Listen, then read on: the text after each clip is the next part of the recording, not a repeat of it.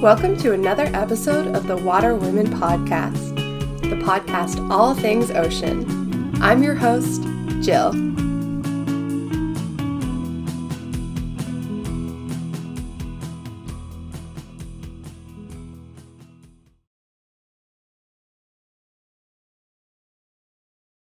Awesome. I always hate the the recording in progress voice. I'm like, please, just calm down. Yeah.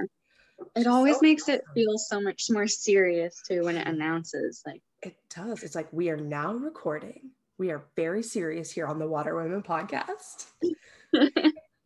so, welcome on. How about you give our listeners a little introduction to who you are, your name, and a little bit about what you do?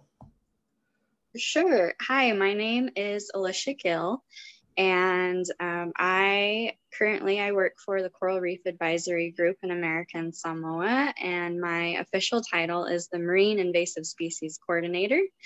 Um, so I um, I'm brand new in this position, but hope help um, keep our marine ecosystem free from invasive species and help manage any that do happen to get through. And so yeah, that's. Oh, I love it. It's so cool. And the fact that your last name is already Gill, that's just the best. Like I feel like you really like found your niche here. Yeah. yeah, I was kind of uh, destined, I think, to end up in the water somewhere somehow. Oh, yeah. You really had no other choice. Like it was predetermined. For sure. I love that. My friends actually, an old prof or someone spelled my name with a G, uh, once, and it like my friends to this day still call me Gill, and like it's yeah. always like that double joke of like, oh, it's Gill, but also it's like it's Gill like a fish gill, and you're in marine science, like, haha, and it's one of those jokes you're like, yep, yeah, yeah. so what made you we like we've made this joke about you being predetermined you had to end up here but what made you actually want to pursue marine science and how did you pursue it I had kind of a like an unconventional pathway, I guess. So I, I grew up in Montana, very landlocked state. Yeah, very. And, yeah. uh, but my family loved the outdoors. I like grew up loving animals of all kinds. So I kind of always knew biology was of interest and um, I wanted to pursue, pursue something with animals.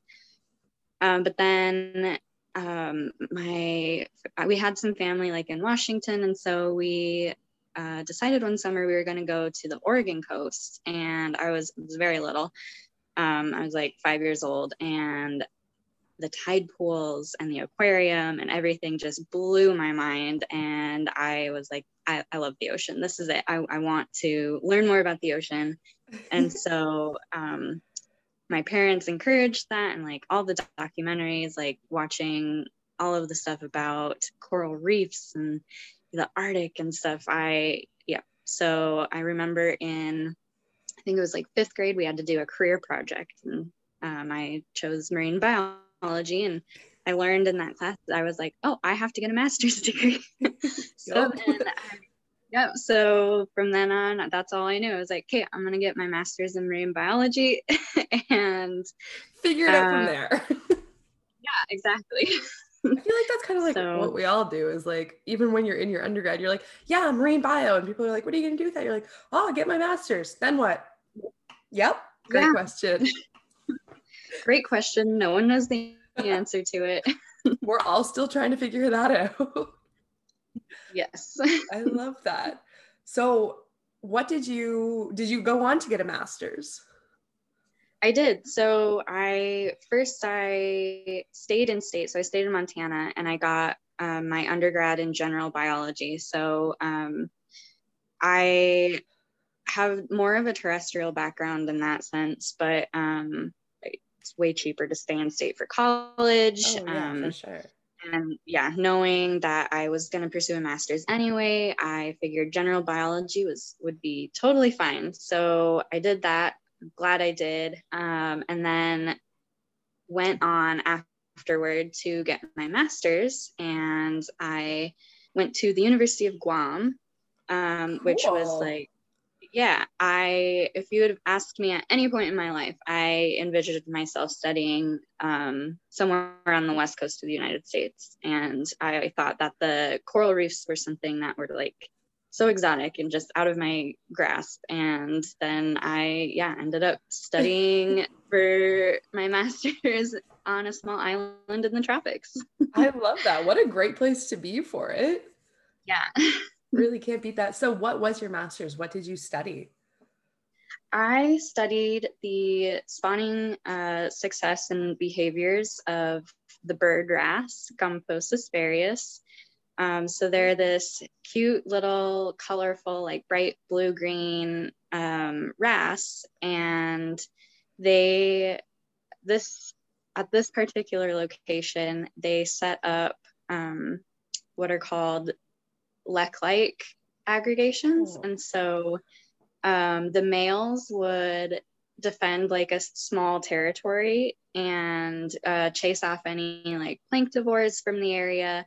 And this is where they would display all day. And so they'd like swim in circles and flutter their fins and just look really pretty and convince the females to come to them. And so it's really cool because i feel like a lot of times in nature you don't get a lot of this female mate choice. So yeah. um, it's really interesting to see the females got to choose of the males who set up for the day who they were going to spawn with. And basically i looked at um, between the territories, uh, which one was more successful, and how often planktivores came in and tried to eat their eggs, and I guess gametes in general, so sperm and eggs, and um, yeah, trying to figure out who who's more successful and why and how predation impacts that success.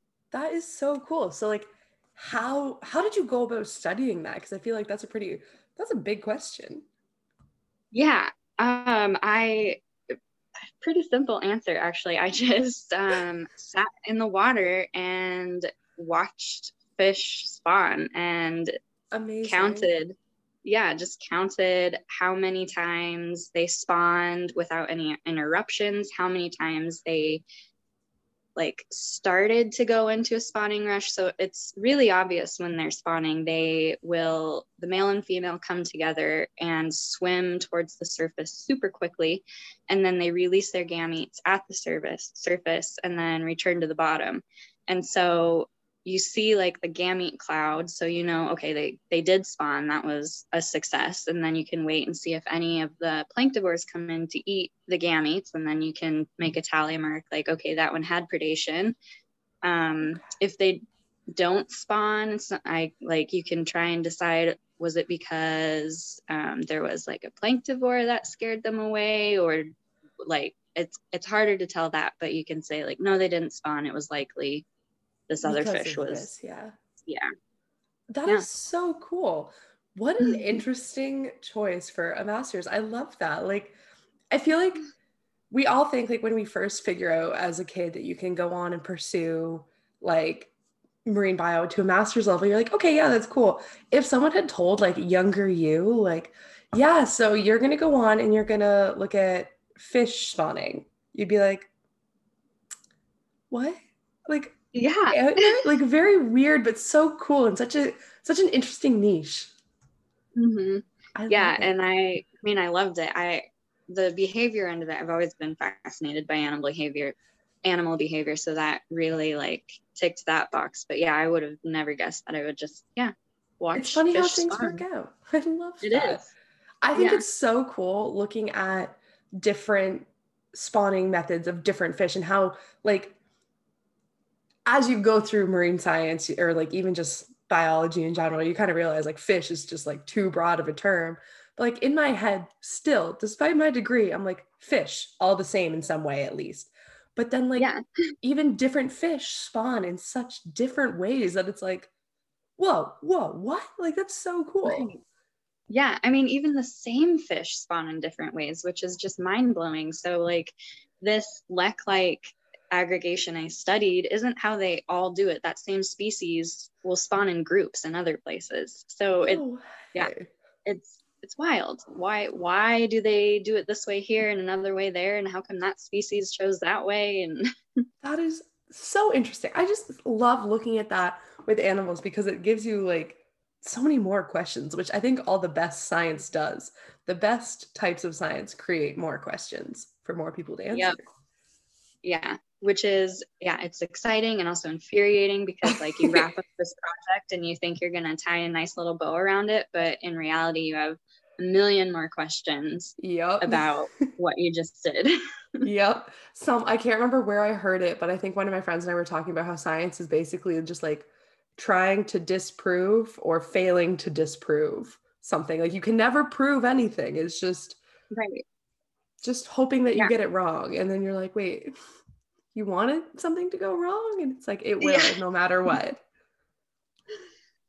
Yeah, that's a good way to put it. so what are you doing now? What did you do after your masters? Where did where did your masters take you? Um it took me again kind of a winding pathway so i i went back home to montana right afterward i kind of needed a break um i think most of us after school just yeah, yeah need a minute and so I went home and I actually ended up working in Yellowstone for a while. And um, I did a whole bunch of ecology stuff in Yellowstone National Park, um, but I got to stay in the water and do some like stream surveys and look at the fish and invertebrates and algae in the streams. Um, I worked at a ski resort for a couple seasons, just just kind of enjoying not um, having a ton of deadlines. the best feeling.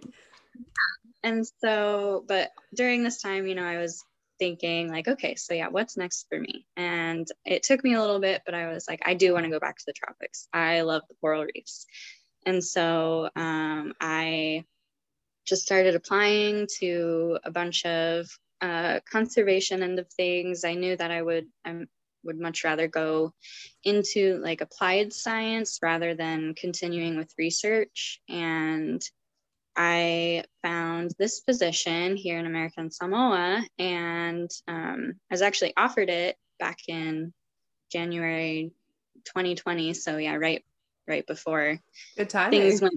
Yep, and um, yeah, because of the timing of that, I didn't get to move out here until August this year. Oh, that's so exciting! So what are you doing out there? What is kind of like? I always ask what a typical day is like and I get the same answer every time of like, there is no such thing as a typical day. But like, what's kind of your day to day like? Like, what are you responsible for? What are you looking at? What are you doing?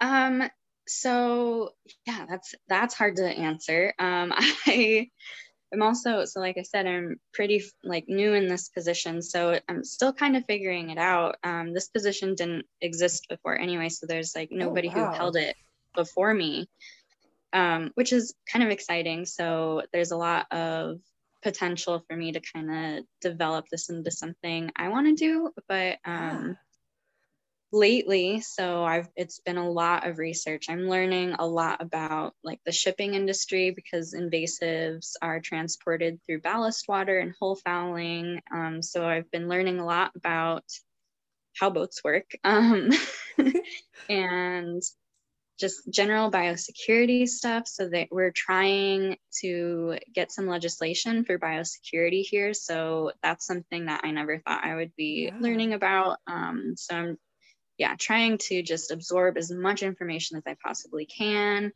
and then i've also um, so my responsibilities kind of overlap with our like restoration efforts and so i've got to help out with some coral restoration and general surveys around the territory. So, um, yeah, a little bit of everything. That's, yeah, you're really exciting. wearing a lot of hats here. I love that. Yeah.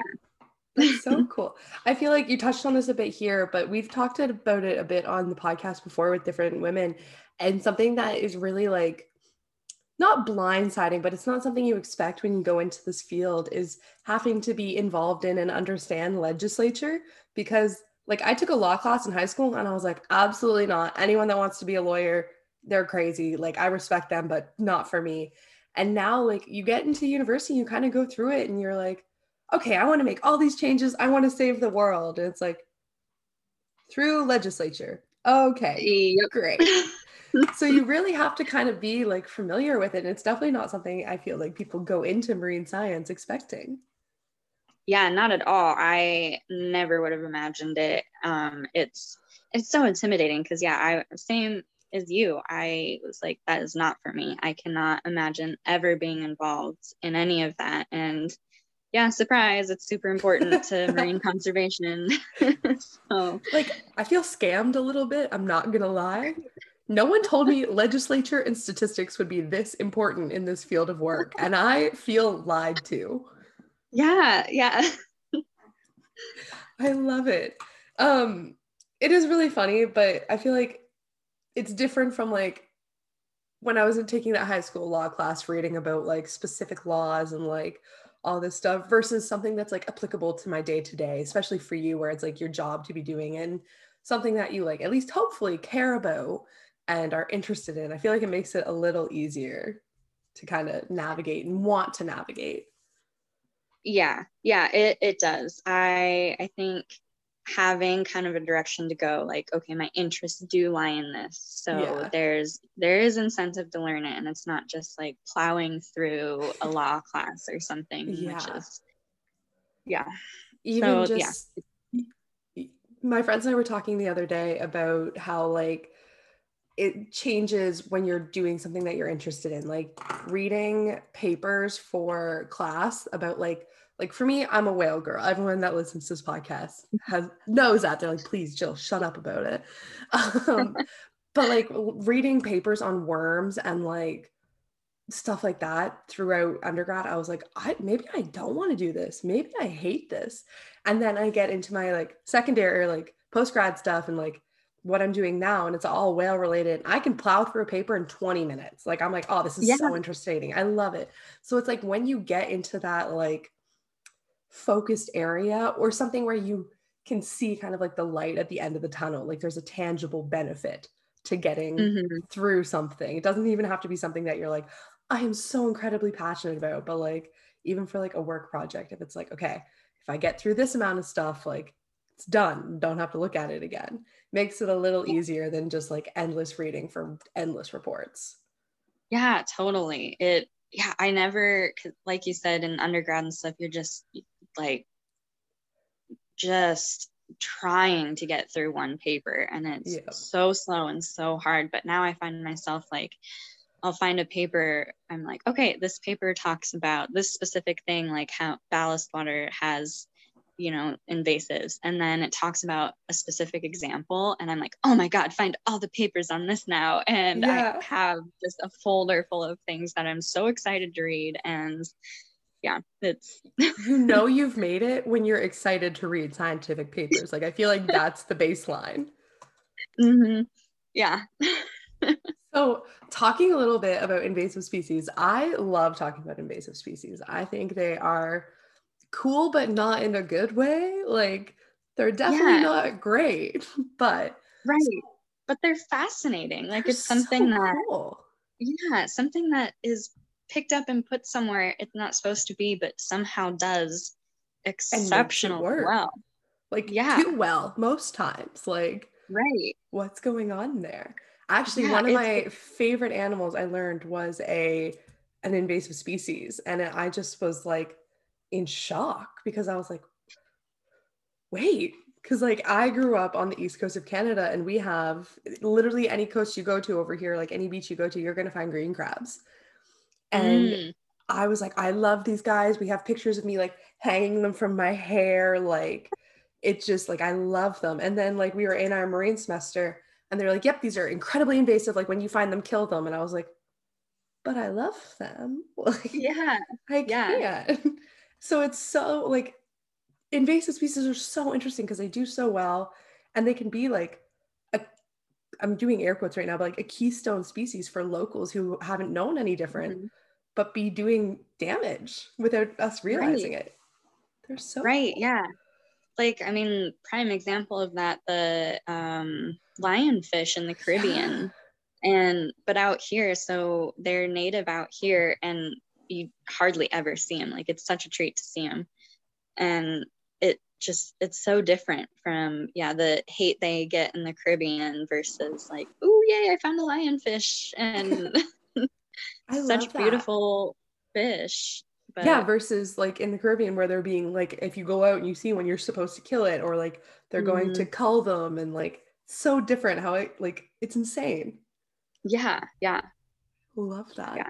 So why is it important to prevent introduction of invasive species? Like obviously they still happen but why is it something that you want to catch before it happens and like looking at ballast water and everything yeah there's a few i mean yeah a few reasons uh, they can do all different kinds of harm whether it's economic so like they can harm fisheries and um, destroy people's livelihoods they can also cause human health issues. So there's mm. um, different species that carry disease. Um, there's the, the, tourism value. So um, if an invasive species has like ruined your biodiversity that people come to see, um, yeah, now that it's it like one species. Like, yeah, takes over to the point where there's none of the like original species are there mm-hmm. to come mm-hmm. see. Yeah, yeah and it also causes yeah the ecological problems and it'll disrupt food webs and stuff and which is like what the lionfish has done in the caribbean. So they i mean they're voracious predators and they've eaten all of the reef fish and yeah. nothing eats them. And so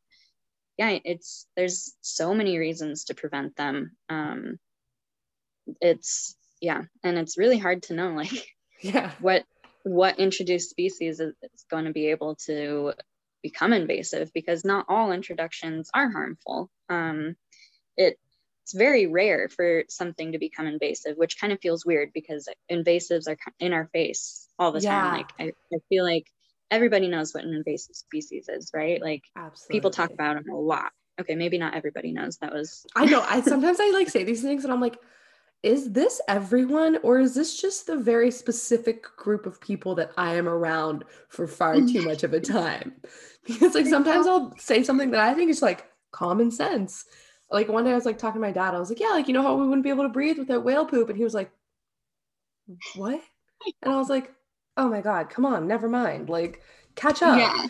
But definitely I feel like invasive species, even for people outside of this very specific um, frame uh do like they are something that you know about or hear about like even in news and stuff like everyday life they're brought yeah. up yeah they yeah in land sea everywhere they they do they cause problems for many people and yeah for anybody who doesn't know so um we can have introduced species which are species that are not native to this area and somehow they're brought in most of the time it's because of humans whether a seed gets stuck on your pants or socks or um, shipping or um, people releasing their pets into the wild so all of those are the introductions of a non-native species but for something to become invasive they have to survive in that new habitat and not only survive but reproduce and become established. So once they start reproducing and you have like a viable population, um, in order to be considered invasive, they have to cause some kind of harm and spread very rapidly. So there's a lot of blocks like in place for these introductions to um, fail essentially. Yeah. But um, but if they do make it past those, then yeah, becoming invasive is just awful and it's super expensive to control. And so that's why this um, focus on prevention is so important because once something becomes invasive, it's millions of dollars and resources and personnel hours to go out and try to control the damage yeah. or yeah. So to, to like to try and take away an invasive species, like for how not easily they get introduced. Like the introduction to them is very easy, but for them to overcome all those obstacles that you mentioned, it's yeah. so much work. And then like to get rid of them, it's like triple that amount of work. Like it's just like insane how much goes into even just trying to remove invasive species. Right. Yeah. And it's terrifying, like how, um, for some things, how simple it is for them to like become established uh, like Yeah. um, insects so any of those eusocial insects um, bees and ants all it takes is a queen like if one then- queen is brought then you can have an invasive species which is just absolutely mind-blowing Wild. yeah So this is a question that I've asked specifically about green crabs, and I have never been able to get an answer. But it's just like like I grew up with green crabs. Like they were they've been invas- an invasive species for I don't want to say hundreds of years because I don't actually know how long, but like at minimum 25 years because that's my age. So like a quarter of a century. Like how long before they become just like a species that's here? Like they're no longer invasive. Well, I guess they like still are, but they're not like a new invasive species. Like they they have their place almost in our ecosystem here now. So like what does it take for an invasive species to become an established species or it, are they always just invasive species? That's a great question. Um, I this is the answer I'm going to give you is may not be the right one. This is just my thought. I think I think it takes a cultural shift. So like after you have this invasive species, like if it's already completely changed the ecosystem past recovery, um, I think it takes like that just term change, the people who are seeing them. And um, the other end of it too is if they're still spreading down the coast um, they're still invasive in other areas and changing these um, like ecological functions and economic harm and stuff. So i imagine like if they once they've fully like they've spread as far as they can and the damage is done and there's no going back to the way it was before them i guess they they become an established species but it but it takes it takes the people so like i mean in your lifetime you're going to always think of them as invasive right Yeah. Oh yeah. Now, like at this point, they've been around for my entire life, but I still think of them as an invasive species. So like for as Right. long as I'm thinking of crabs, they're invasive species. yeah so i imagine you know it takes a couple generations to be like yeah this is this is here this is what it is but like i said that's that's just my my guess That's our very expert opinion between the two of us. And if Yeah. anyone if anyone tries to tell us we're wrong, I will listen uh, very hard because I would like to actually know, but I will not be happy. yeah no that's a great question that i will probably look into yeah, now. like if if anyone listening has like the actual answer, please DM one of us because I feel like we both like just need to know now. Yeah. Like for example, out here, so um, Polynesian introductions, um, which were thousands of years ago, so like coconut trees are not Oh. technically native to these islands. They were a Polynesian introduction. And no way. yeah, so Cool. they yeah, they're not considered an invasive because they they're they're here to stay. Yeah. Um, but they they're not native. That's so weird. yeah, yeah. It like the line between like invasive versus just species is so like it's Mhm. so blurred, I feel like. Just like, Yeah. who knows? Who knows? Right. So you mentioned like looking at ballast water in boats. Like how are you specifically looking at preventing in, sp- invasive species or like managing that? Like what what are you looking at here? So there's um, legislation for that end of it. Um, there's Mhm, some the ways that you can, yeah, the fun part. um, there's different rules you can make as far as like discharging ballast water and how often people need to clean their boats to enter the territory. Um, and yeah, this is this is the stuff that I'm very new to um, and learning. So um, yeah, ideally you get legislation, but also um, we're hoping that there's like ways we can do outreach to help like encourage boat captains and boat owners, you know, to to keep this in mind um, because like keeping your boat clean benefits a boat owner as much as it does the ecosystem.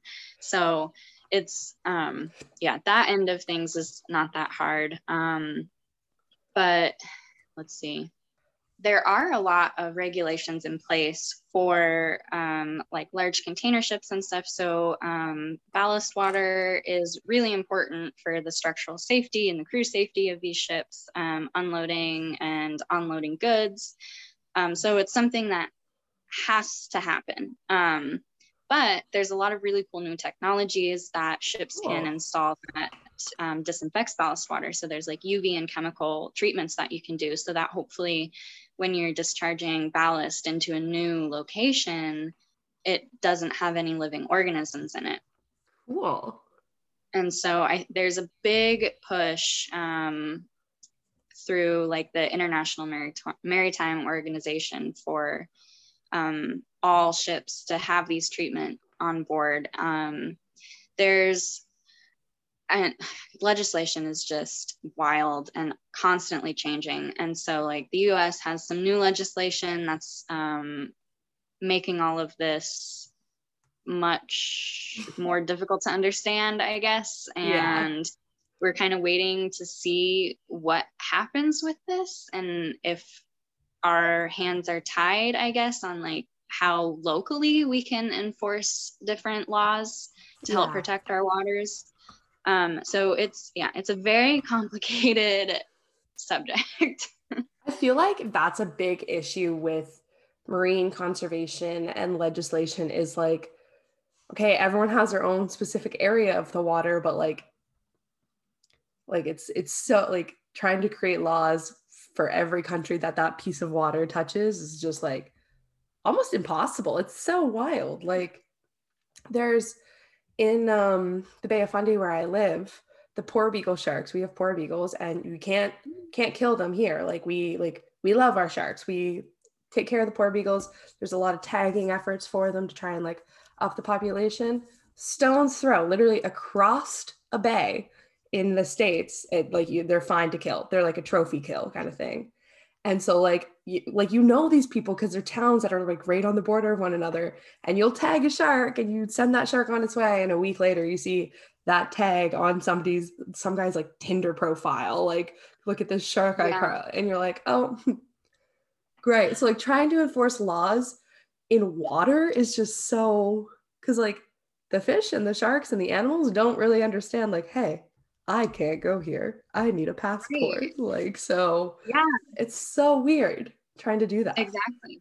Because there, yeah, there's like the borders are just the lines that we draw on a map, but the exactly. everything in the ocean ha, you know, has no idea. And yeah, the a lot of sharks, a lot of those larger animals migrate all over and they're in so many different countries' waters and the laws yeah. change everywhere. And it's it's also hard for like the people who are navigating these laws um like trying to do shipping, good yeah. Yeah the shipping companies who like go from one country to the next or one state to the next have to have an understanding of how their management practices need to change across borders which is just it's it's a lot and it's unfortunate and you know, there's uh, this uh, law that I was referencing that the US is trying to do. The, the goal of it was to um, essentially like kind of make a blanket regulation to get rid of the patchwork mm. like laws yeah. throughout the different waters. But it's that's that's easier said than done. Yeah. And you know, one law doesn't work for Alaska and American Samoa. Very oh, different oh, yeah. ecosystems and so yeah a lot to think a lot to think about. It feels like one of those issues that like if presented to a child with a childlike explanation seems so easy to solve. Like it's like okay mm-hmm. all these places have different rules but they all like blah blah blah. And the child is just like make them all have the same rules. And it's like yes. yes great you've got it but we can't. Yeah ecosystems aside, like getting everyone to agree on something, I'm sorry, never happens. When has anyone no ever way. agreed with anything? So, no. But it's like, yeah, hope for the future, you know? Like, there, yeah, we know what we need to do at this point. Yeah, yeah. It's getting it done and getting people to agree. And yeah, which, yeah, it's a process. a process. Yeah. I'm So hoping. Oh, sorry. No, you go ahead. You go. You go. um, I was just gonna say I I'm hoping that um, we can find something that works for everybody here and protects our waters and it's would- yeah hope hopefully we can make it work work together, guys. Let's go. We really just like problems would be solved if like once you graduated university, you had to go back to or once you graduated high school or something, had to go back to kindergarten for like a year just to remember like we have to work together. yeah That's it. let's be nice to everybody So, what would you say your favorite part of your job is, or your favorite part about what you're doing is? We've talked a lot about the Mm. negatives for the past little bit, but there's definitely some positives in there. For sure. I the places I get to go and the things I get to see are just amazing. I I love being in the water and if I ever get like discouraged by all of these hurdles that we have to pass, you know, to make a difference in this world, I I getting into the water and seeing like all these fish and coral and stuff just reminds me like how beautiful it is and what's worth protecting. And I'm so lucky that um, I can do that anytime here. And like our field work is just right outside our office and like Oh, 10 minute drive that. away. And it's so great. And there's like I we went to um, Ofu a couple weeks ago, which was just this gorgeous islands, gorgeous coral reefs um, in the American Park of America. er, Sorry, um, in the National Park of American Samoa, and yeah, we I helped um, our crew do some surveys, and I just yeah I I got I got to swim. I was paid to swim around and look at fish and coral, and I- How could it get better? It's a dream get better than that? Yeah, I it can't. It can't. No, you're right. That's it. Done. It, that this is your peak. Sorry. Yeah. I love It- it. it, it makes it worth it for sure. All of the struggles and frustrations and kind of the doomism that we see a lot in this field, it can be very depressing to be in conservation. But It really is. I feel like you go into it with kind of like this sense of like, I want to change the world. And you come out of it with, oh, okay. yeah, well, I'm doing my best, and that's what matters. yep, I'm trying. We're all trying our best, and that's what matters. And on that note, if some little girl was listening and wanted your advice, what would Mm. your advice be for her, or a little, just a child listening to this that kind of wanted to pursue the same conservation path that you had taken? I encourage everybody to reach out and ask questions. And that goes for no matter where you're at in your education or in your career. If you're a child, ask questions, ask your parents, ask your teachers. Um, it just in, be curious. It's so important. And then, like, as you grow older and like you're in university, um, it's important to like reach out to professors, anybody who is doing something you're interested in, making these human connections because you can't you can't do it without other people. Like Yes. you can't do it alone. And I think making sure that you have people that will help you is so important. And you'd be surprised at how many people want to help and are so oh, excited to yeah. talk to you about your passions. Absolutely. It's really one of the biggest shocks is finding out how willing people are to help. And you're like, oh, this is great. Yeah. Like, okay. Yeah. Sure. It's the best. Yeah, it's always it. so intimidating to ask for something, but everybody wants to help. And yeah, S- Stop looking at people as like these like on a podium because like what I've learned specifically from water women is like these people I reach out to, I'm like, like you, for example, your Instagram, I'm like, I love this girl. She's amazing. I want to be her. And I like reach out and I'm like, hey, I'm I'm so nervous to talk to you. Hi. And every single time, like I've gotten very few responses that are anything other than, oh my gosh, yes, I'd be so happy to talk to you about anything. And I'm like, whoa, you guys are people too. Like you just kind of like social media now I feel like has us all so like disconnected in a way that's like you forget that the people that you're reaching out to are also people or even profs that you're talking to are also people that are excited for human connection and want to connect. Yeah and yeah it's so hard because social media is nothing but a highlight reel and very true. I'm, everybody's guilty of it and i like you see you see my pictures of the pretty stuff underwater but you don't see like me sitting at my computer like all week trying to understand legislation. Yep. So. i love that i love you do it is really a highlight reel but it's the best, right? Like as long as you can take it for what it is and know that it's a highlight reel, it truly mm-hmm. could not get any worse. Like there you go. It's yeah. perfect. so if someone wanted to check out your highlight reel and after this podcast they want to follow along with you, where can they find you on social media? Um, I am on Instagram at Fintellectual Girl.